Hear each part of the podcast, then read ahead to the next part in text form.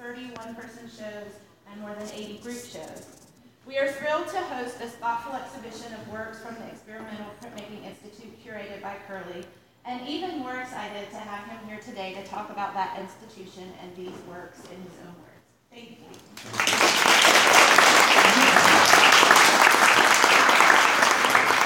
First, let me thank the Hodges Center and uh, NFA for extending the invitation. And Jerusa, is she here? No, she's not. She's not, she's You're on doing the second- conference um, tasks. Well, this has been very uh, instrumental in in advocating that my work at EPI be considered for exhibition here. Um, I don't know quite what to say about it. You know, I like the word to speak for uh, the effort, the uh, beauty of the work that's been made by these artists, their commitment to the medium and their own language and voice. Uh, I was asked earlier by some visitors from Montreal, Canada. We have others from Puerto Rico and other places. And they asked me about why uh, EPI, how this got started. And I told them it was a response to boredom. Uh, But it's connected. When I, I, I studied with Robert Blackburn in New York City, and I'm going to tell you how this happened, which really speaks of the, the maybe motives behind a, a workshop like EPI. I had written a letter to Elizabeth Catlett. I had met her in an exhibition, and the way I met her is that me and my wife came to the exhibition, and we met a man that was in the street that was intoxicated, that happened to be Elizabeth's husband. So we helped him into the gallery and we became friends with Elizabeth. My wife would correspond with her. And I sent a letter and I asked, Dear Elizabeth Catlett, can I come and work with you in Cuernavaca, Mexico? That I would be willing to be your assistant, uh, your gopher, I would rub your back, anything you needed. Because I, I wanted to be a part of this, this great chain. And she was uh, such an important link in that chain. I never heard anything back from her. So I was at home one day and I was ironing some clothes. I, I like the way I iron better than I like the way my wife irons. Um, I won't get into that, but anyway. Uh, I get a phone call and it's Bob Blackburn, someone I had only read about. And I was a student finishing up at Clean Institute and there was one book in that library on African American art. And there was a very thin volume on Hughie Lee-Smith, a small catalog. He had been a student at of Art. Later, I, I was introduced him at a uh, talk that he was giving, but uh, there was not a lot of information. And of course, I later encountered the book by James Porter on modern Negro art in 1943. And why that was important is there was a painting in the book called The Janitor Paints by Palmer Hayden in 1936. The moment that I saw the painting, I was working as a janitor at night at Massa to get through school. So if a janitor could paint, then perhaps I could paint. So just that image demonstrated the possibility for me. And that's connected to also EPI, is creating a possibility for art to be made. So uh, Bob Blackburn said, Curlee, I understand you're going to Mexico. I said, I don't know anything about this. I don't worried about that information. He said, I need to send some paper down to Cuernavaca. Why don't you take the paper to Elizabeth Catlett? Well, of course I'll take the paper to Elizabeth Catlett. And he said, uh, let's call her right now. I said, call her Elizabeth Catlett. He said, yeah, let's strike it while it's hot. So we picked call, and Elizabeth answered. And she says, yes, I know who you are, I got your letter, but I told Bob, who's always leap messing it up, you know? And I told him to give you a fellowship because I couldn't work with you right now because you had back surgery. That's how I got to the workshop and met Bob Blackburn. Now, I had heard a little bit more about Bob because I had a teacher who taught me lithographs, Dan Rome, who taught me lithography. Dan Rome was brought into Tanya Grosman's uh, print studio because Bob was working on a stone Rauschenberg was working on, which eventually became the accident. It was a large stone. So Bob was the master printer. The stone cracked.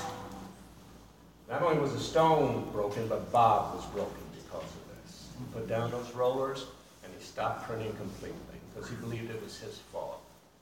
Now, Rauschenberg loved the crack. Brings in my later teacher from Yale, Van Rome, to take a look. And of course, it was an imperfection in the stone that caused it, not Bob. Took a long time for him to get over this. Rejoined the stone, and that was the print, the accident that's in the foyer of the MoMA, and won the first prize for printmaking, international printmaking, the Taipei Prize, which set printmaking in the forefront of arts in the U.S. from this accident with Bob Blackburn. so you see, it's how far you take the story. so EPI came out of a desire when I arrived at Lafayette College. Because one day it was a phone call to the workshop looking for someone like me. What they wanted was a printmaker who had written, I had had a number of things published uh, about art and about African American experience. And Grace Hartigan told him, Grace Hartigan told him to call Bob Blackburn. There's so many stories, there's great stories. But later I was to meet Grace Hartigan. And um, because of a whole set of other things, but she did tell me when I met her that I had been writing her letters, and she said, well, I want you to come and print just like Bob did in 1943. And you're going to have to bring the stones up to the third floor of my loft in Baltimore, and you're going to have to stay in the loft with me. Now, I had heard she was a pretty frisky woman, and then, and then she did. She was a pinch. And every morning she'd have her hair done, so I knew something was going on. But she said, you gotta bring that stone upstairs, the third floor. You gotta stay with me because when Bob came, he was not allowed to stay in any hotel in Baltimore because of his race. So, uh, I decide, I'm at Lafayette College, and there's nobody that looks like me at Lafayette College at that time. And I was so used to a diverse environment, an environment that was nurturing among arts.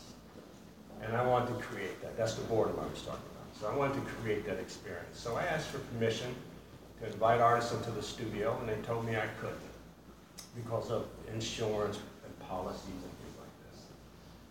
So uh, they had made a promise when they hired me to build a full studio, and I kept them to the promise. And they identified an alum who would sponsor this. And so I went out, an alum and a board member, so I went out to dinner with this board member. And I hadn't told this story. And I'm sitting at dinner with him, and he ordering a list of very fine wines, very successful, very wealthy individual.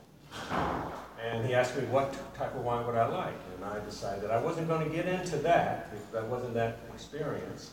So I told him I'd like to have some Boone Farms. Well, this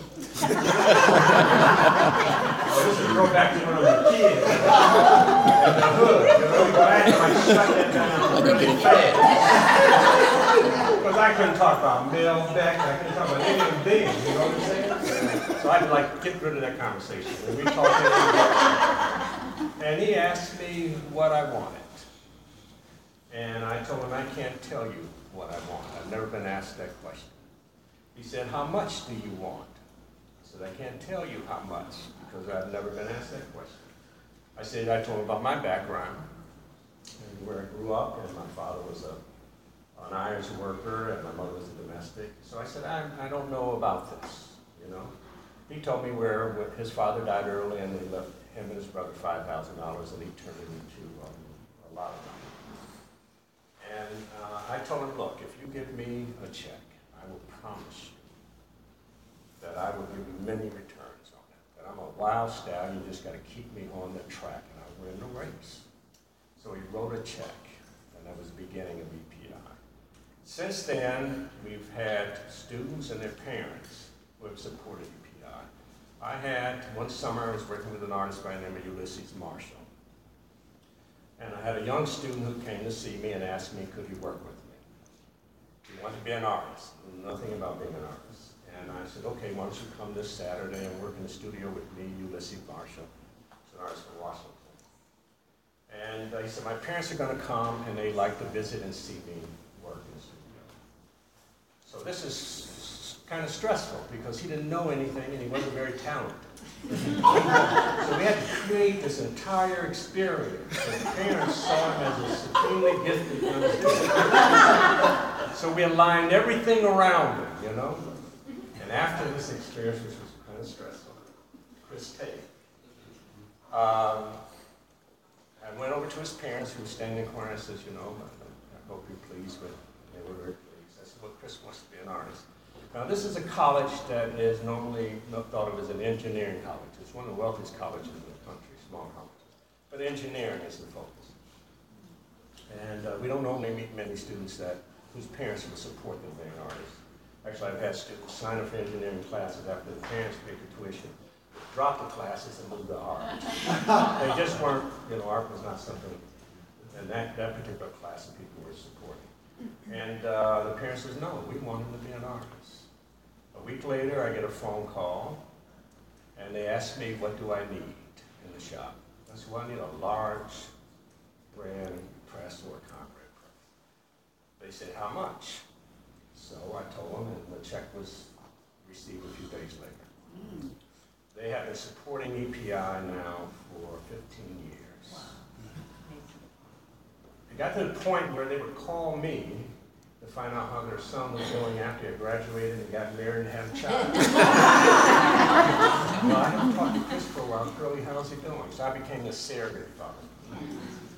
But that kind of support allowed us to create an institution that had no real concerns about funding, and we would invite artists. And our reputation was that an artist would come with any project, and we would not restrict it or define it. So the artists would have to tell us what they wanted to do. Some artists really bloomed in that experience, like Sam Gilliam. Other artists, like a Chakaia Booker, was then totally intimidated by the experience. What am I to do? So we were fortunate to have someone like Jace Clark, who's the master printer at EPI Right. who is one of the most gifted printers I've ever met, mm-hmm. because he's able to translate the language so effectively in a way that any artist, sculptor, painter, can be introduced to the medium and find a voice in the medium. And not many printmakers can do that. They can master the medium and the material, but master the song that print gives to you is a totally different game.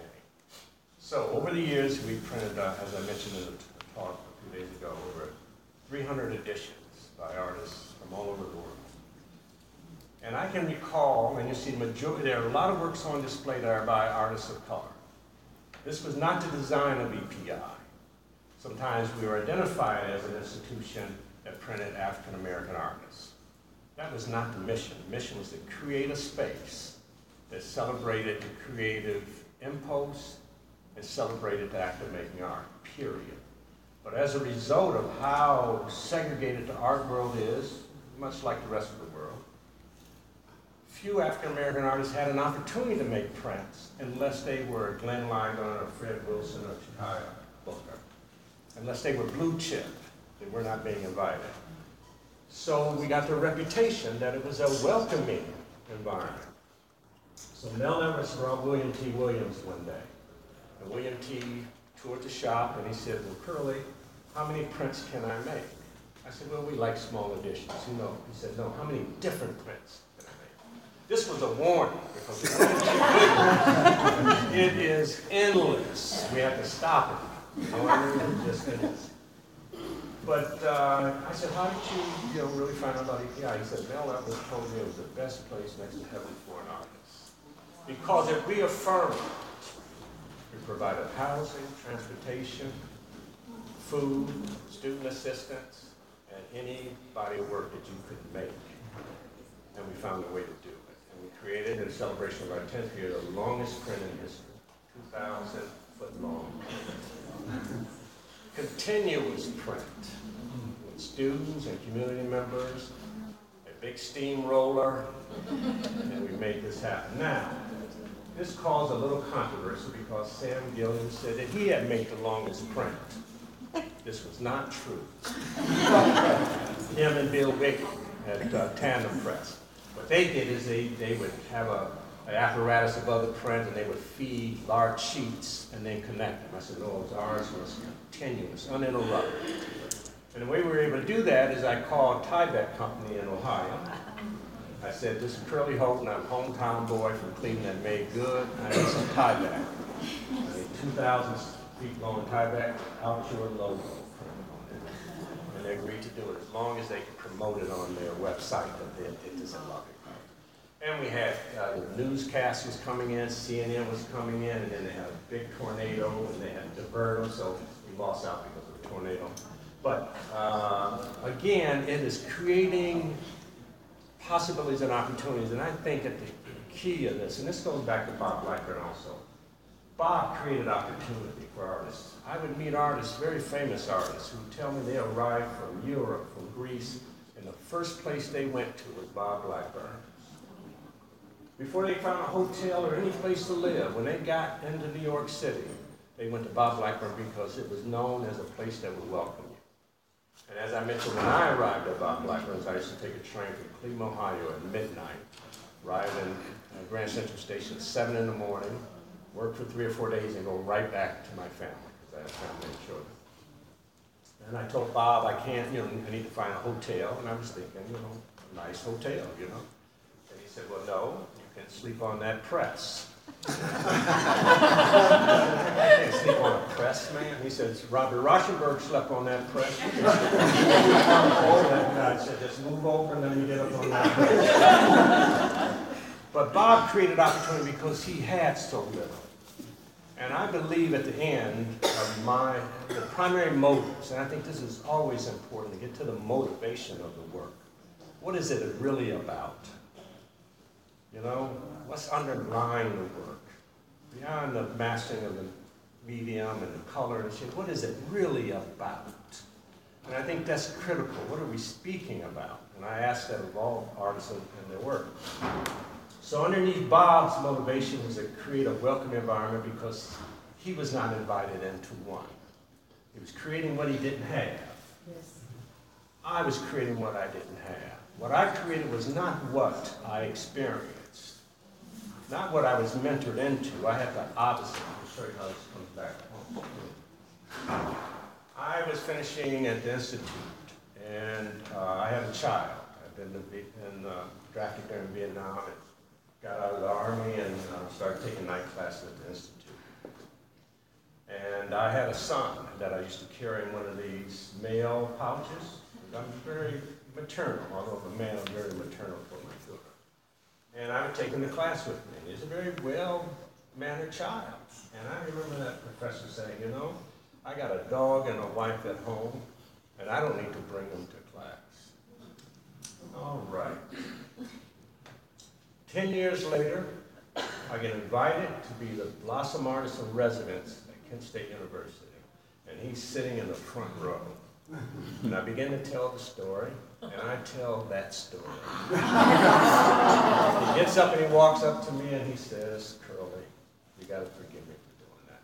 You see, it comes around. so my point is, is I was creating opportunity and working very hard to do it, and we do that. We surrender to the artist and to the project and try to create something that didn't exist before. I think that's what we do as artists. We try to bring forward something that didn't exist before. And I, I remember when Al Loving, who was one of America's great artists, had received a prize at Brandywine, and he saw me in, in the audience, and he said, "That's the best printmaker in the country." He said, "Right there."